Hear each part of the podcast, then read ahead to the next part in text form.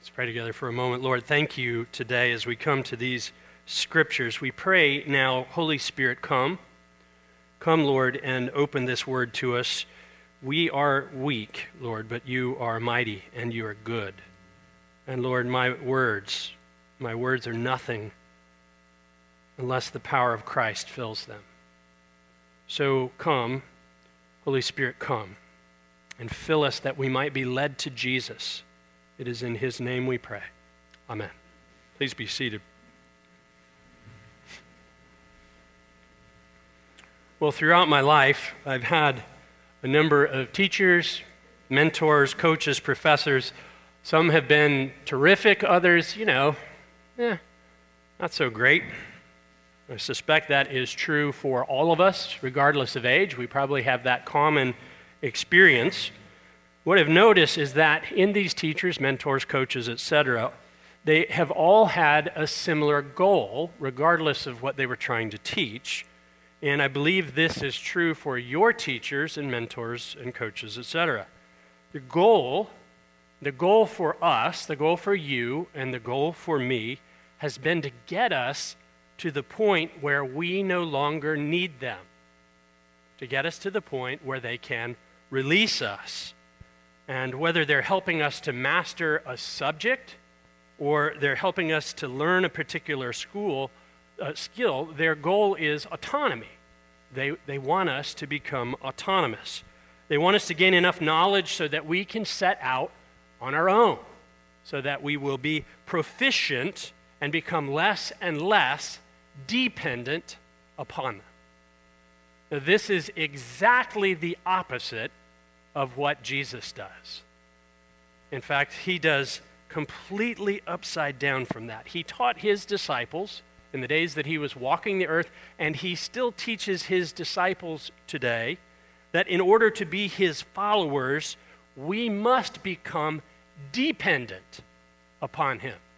In fact, if we're unwilling to be dependent upon him, we cannot follow him. And that is the first lesson of discipleship. It's the lesson that Peter begins to learn on this day in our gospel, and I think we'll see it unfolding as we look at the text. We'll go there in just a moment. Let me bring you up to speed in case you're visiting or maybe you weren't here last week. We're going deep this year into the Gospel of Luke. We have come through the part of this revelation of Jesus that Luke is unfolding for us. Jesus has identified himself through the words of Isaiah the prophet, spoken seven hundred years before, as the one who is uniquely anointed. That's messianic language. The one who has been endowed by the Holy Spirit to be the Messiah, to be the authority, to be the king. He has been anointed to bring good news to the poor. He has been sent to proclaim liberty for captives and recovery of sight to the blind, to set at liberty those who are oppressed, and to announce the year of God's favor. He's come to bring a message of grace and salvation to all who will receive it. And he has begun to demonstrate that messianic authority. And we saw this last week, right? His word is having its way, and they're all startled because he speaks with authority.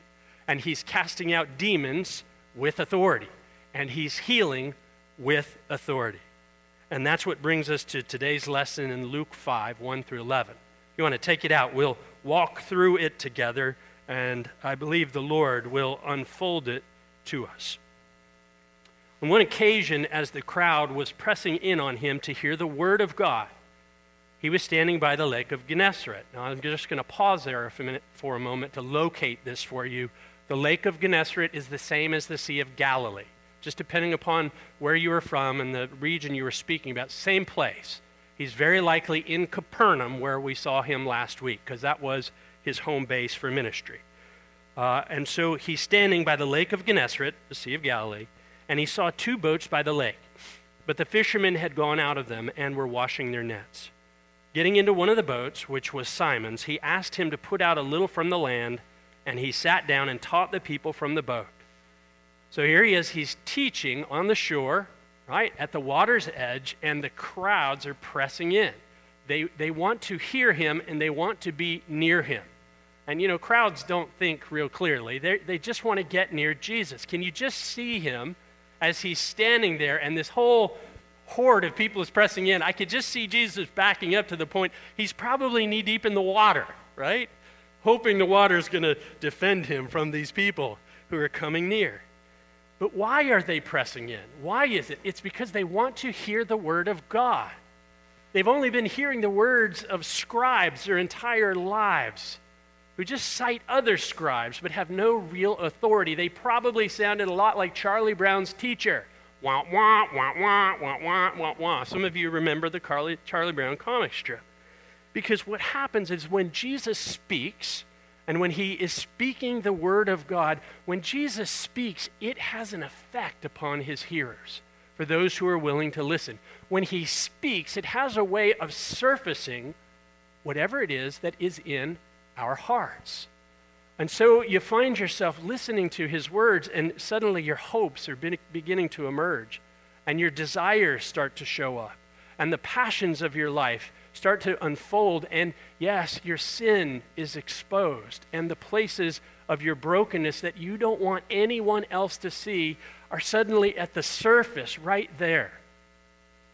Jesus has not come in order to destroy, but to bring life and to connect us to God, to reconnect us to God. And so as he's there preaching the word of God, they are moved deeply. And he gets into Peter's boat. The guys have been out fishing all night. They're done for the day. They're done for their shift.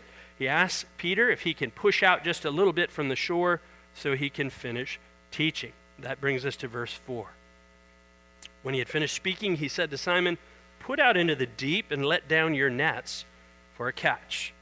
Simon answered, "Master, we toiled all night and took nothing, but at your word I will let down the nets." And when they had done this, they enclosed a large number of fish, and their nets were breaking. They signaled to their partners in the other boat to come and help them, and they came and filled both the boats so that they began to sink. Jesus finishes the sermon. He says to Peter, "Hey, Pete, let's go fishing. Let's head out for a catch." Now, frankly, in my mind, this is the first miracle of this whole endeavor. Uh, it's happening right here. And the reason is this. It's because I know, I, I'm not really a very good fisherman, but I know fishermen. The thing fishermen hate the most is getting skunked. And these guys got skunked, right? And commercial fishermen really hate getting skunked. Now, this is this is more than just, hey, we were out for a nice morning in our boat up the creek, or, you know, out on the marsh. We didn't catch any redfish today. This is more like being on Shem Creek when the shrimpers come in with nothing in their nets, right? They're not happy. They're, they're not pleased. Their livelihood is on this. The bills don't get paid. People don't eat if they don't bring in fish. Peter and the guys' families, their livelihood is riding upon their success as fishermen. And here they are. They've been out all night. They're tired. They've been hauling heavy nets in and out of the water. They didn't have uh, uh, cranks to do it. They did it by hand. This is backbreaking work. They've cleaned all their nets. They're about to go home for the day to probably take a nap. And Jesus, who's a preacher, not a fisherman, he says, "Hey, Pete, let's row back out. There's no motor. Let's row back out, and let's put down the nets for a catch." And and I'm pretty sure, it's not in the text, but I'm pretty sure I know what Peter was thinking at that point. Peter's thinking, why didn't he get into John's boat? I mean, come on, right? The, the Bible is a human book. It's a divine book, but it's written to humans. And the reason that we see the characters of the Scripture not all prettied up is because they're just like us. They think like us. They act like us. They have the same kind of hopes and dreams and failures and shortcomings as us. And here's Peter, a professional fisherman. He knows it is the wrong time. This is the wrong bait. It's the wrong way. It won't work. Peter knows that what Jesus is asking him is ludicrous. This won't work. See, if you could catch fish in the morning, they would be out there catching fish in the morning. They're putting their nets up. And that's really what he says to Jesus. Master, we toiled all night and we took nothing. Catch it though, but at your word. But at your word, I will let down the nets. Right? Jesus has been speaking the word of God. And at your word, I will go and let down my nets. Later, the Apostle Paul is going to tell us faith, which is what the spiritual life is all about. Faith comes by hearing, and hearing comes by the word of Christ. That's Romans chapter ten, verse seventeen. Faith, however small it might be in Peter at this point, it's still faith, and the reason you know it is because he acts. Faith is always something that acts upon what we are believing or what is going on or what God is asking. I, I, I when I when I think of Peter there in this place, it it makes me think of the first Bible verse I ever memorized. Some of you probably have this, this two of them actually uh, memorized, Proverbs three, five, and six, right? Trust in the Lord with all your heart and lean not on your own understanding, but in all your ways acknowledge him and he will make your paths straight. It doesn't make sense fully to Peter's mind at this point. There's a million reasons why he shouldn't do what Jesus is asking him to do, and yet his heart is beginning to trust. He's beginning to move into action, and that's always the first step in our dependency and in our discipleship. We begin to yield our lives to the Word of God. We begin to submit our lives to what Jesus is speaking to us, even when it doesn't fully make all the sense. And yet we move out in action, a place of faith. And notice where Jesus asked Peter to go. I think this is really, really important. He asked him go- to go to the very place, to the very place where Peter had come up empty. So often, that's where we learn our dependence on the Lord. He takes us to the places of our emptiness, the places of our failings, the places where we have let him or others down, and he meets us there. The places where our strength didn't quite work out, where our dreams didn't quite get fulfilled, and it's in that place that he shows us who he is. So they let down the nets, right? And what happens? We know they start to fill up. Can't you just see them filling up? See the, the line going taut and Peter starting, like the big eyes, like what in the world? As he's starting to pull and he's He's calling the other guys to come. Reminds me out of the scene at the end of the movie Jaws, where Richard Dreyfuss turns and says, we're going to need a bigger boat, right? I mean, that's what's happening here. This is a big, it's not one big fish, it's a lot of fish. In fact, there's so many that he calls his partners out, and it says the boats are about to sink. Friends, this is like a massive children's sermon. Right? Children's sermon always have object lessons, right? Something you look at, something you touch, something you see. What's the object lesson? There's this giant boat full of fish. Nope, not a boat full. Two boatfuls of fish. I like what Charles Swindoll says. He says, Jesus taught the men that good intentions and earnest effort are not enough. Only the Lord can make an otherwise futile life productive. Only the Lord can make an otherwise futile life productive. And Jesus is going to keep teaching this lesson all through Luke, and it's all through the Gospels. You can find it in John fifteen five. Jesus says, apart from me, you can do nothing. And I remember actually stopping on that verse and thinking, now surely I can do something.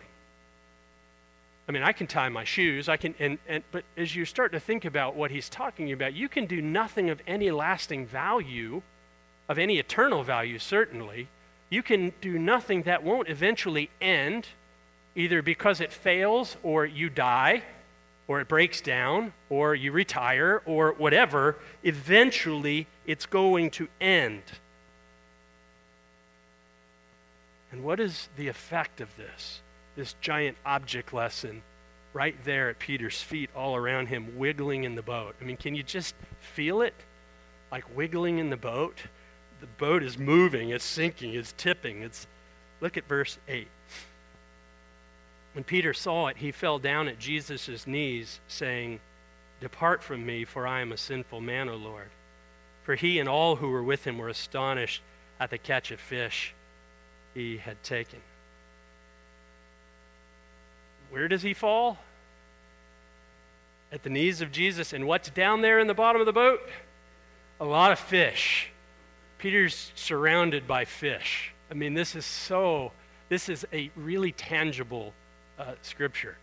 This is a, a really visceral kind of uh, activity that's happening in Peter's life. He's got fish wiggling all around him. And he's starting to see Jesus for who he is. He's starting to recognize Jesus as not just a, a teacher, not just an example, not just a prophet, not even just a miracle healer. He's starting to see Jesus as someone who is superhuman, who is divine. And here's what happens when you come into the presence of the divine. You see it in Peter. You heard it from Isaiah. Isaiah's there in the temple, and he has this vision of the Lord. I think he's actually in some way in heaven itself, cross over the threshold into eternity, which is not far away at all. And the Lord is present, and the train of his robe fills the temple, and it's all glory, and the angels who cry day and night, holy, holy, holy, holy is the Lord God Almighty. They're covering their eyes because they can't stand the brilliance of the glory, and they're covering their feet, and they're covering their mouths, and Isaiah is racked, and he falls down, and he says, woe to me, I'm undone, because I am a man of unclean lips, and I live among a people of unclean lips, and my eyes have seen the King. That's what's happening to Peter. He's, he's coming in contact with the King. And, and the holiness, the presence, the, the, the presence of God, it always has this effect on us. It causes our unworthiness to surface. It causes our unholiness to come up. Not because God is bad, but because that's what his very presence elicits. Because holiness and unholiness, they, they can't actually stay together for long. Of course, in the case of Isaiah, the angel flies and touches his lip with a coal and says, your sins are atoned for. And here in this place, Jesus simply speaks a word. Takes an angel to go to the altar to bring coal.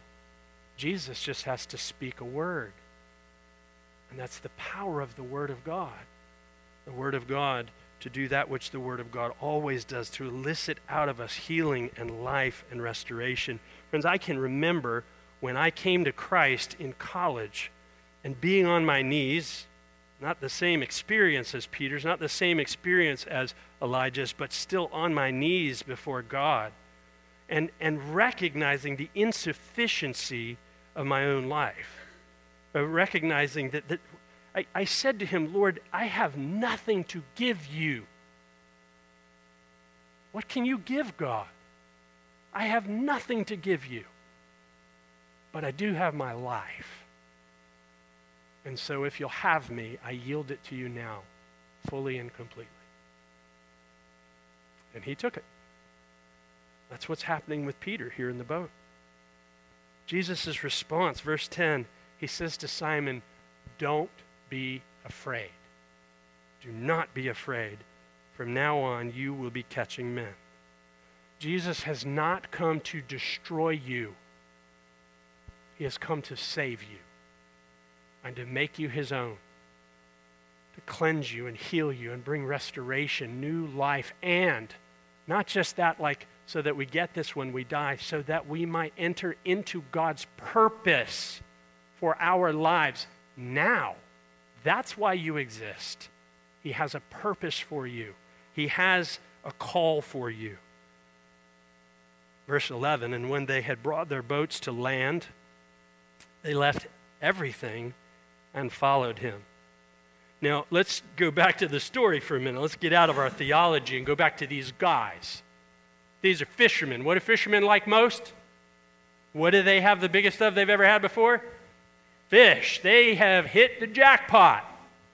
This is the catch of their lives. They have everything that they've ever wanted in their career, in their life. This is, as my wife said, this is like getting the Mega Millions Powerball ticket. You've hit the numbers. I know you weren't supposed to play that, but you snuck one ticket in anyway, and you hit because you thought, I'll tithe to the church. Lord, if I win, I'll tithe to the church, right? It's everything they've ever wanted, and what do they do? They walk away from it. They walk away from it, and why?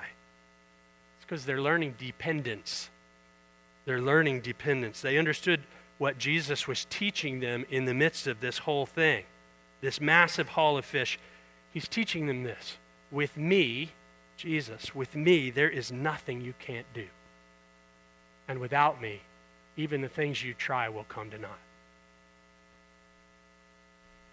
So let's take this text that's speaking. I, I can see it speaking today. I can hear it. And let's allow it to be applied to our lives. Like, let's take the theology and allow it to move into the neighborhood, like where we live. I think there's a couple of applications. There, there are certainly many, but are you making space in your life for Christ's word?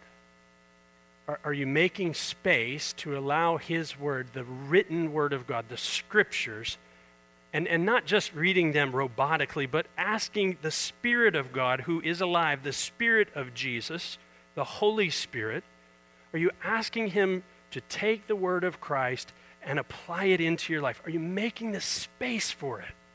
Because my observation is, with so many Christians, uh, sadly, even at times in my own life, I'll come and I'll feast on Sunday, and I'll get a great message. I might even listen to a podcast or listen to the radio as I'm driving to work. But but that's like having a big meal on Sunday and not eating throughout the rest of the week, or just having a nibble here and there. If you're not making space daily, mostly daily, right, for the word of Christ to have place within you, how is faith ever going to grow? Faith comes by hearing, hearing by the word of Christ. This is at the heart of discipleship and growth in maturity. Apart from this, your faith won't grow. Apart from this, you won't know what his call on your life is. Apart from this, how will you ever know him, and how will you ever be able to follow him? Faith comes by hearing. Are you making space for Christ's word in your life? Now, the second thing is this. Jesus often moves us from the place of our safety, the place of our security, the things that we know, the things that we're pretty sure of, pretty confident in, and he'll put us in a place where we have to learn to trust him.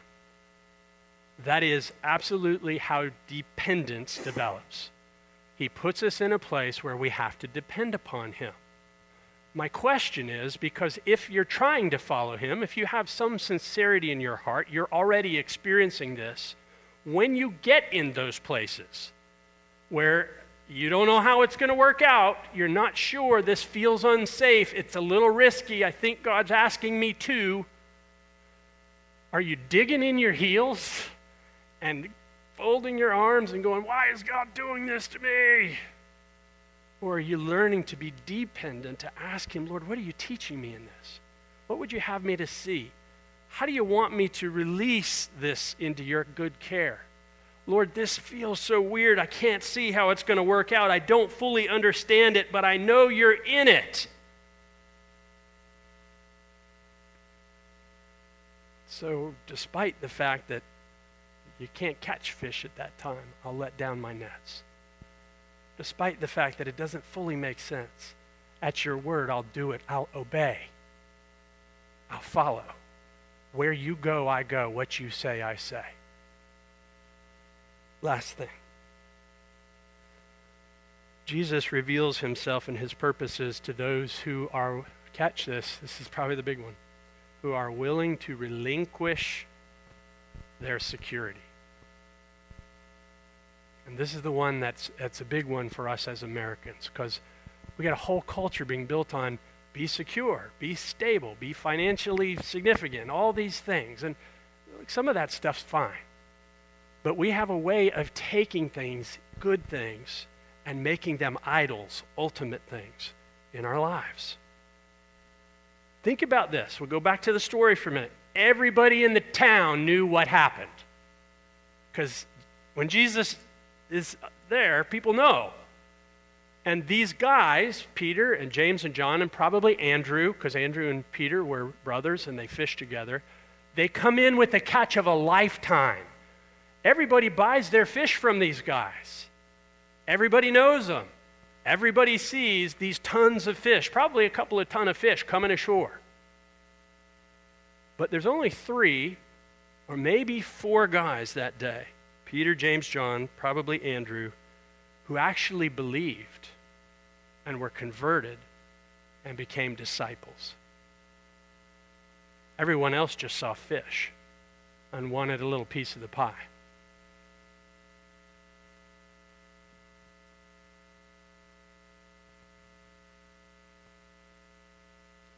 God is inviting you to learn dependence upon Him. Jesus is unlike any other teacher because He wants you to learn to depend upon Him in ever-increasing ways. But it will require willingness on your part to let go of whatever it is you find your security in apart from Him, your identity, your significance, or at least to allow Him, as He puts His finger on it and shows it to you, to allow Him to transform it in a way that He can use it, and so that your life can then enter into into the purpose that He's called you to. And a big part of that purpose is taking what you've been given as a follower of Jesus and just simply handing it on to somebody else. That's discipleship. That's not optional. But only three or four guys got it on that day. I pray we'll be a church of people who get it, so that the world will be affected and Jesus will be glorified. Let's pray. Well, Lord, thank you for Peter. I love Peter, Lord, because he's, he's like me. He's kind of a knucklehead, but one whom you love so dearly. Lord, would you Would you remove our sin and the things that keep us in a place of fear?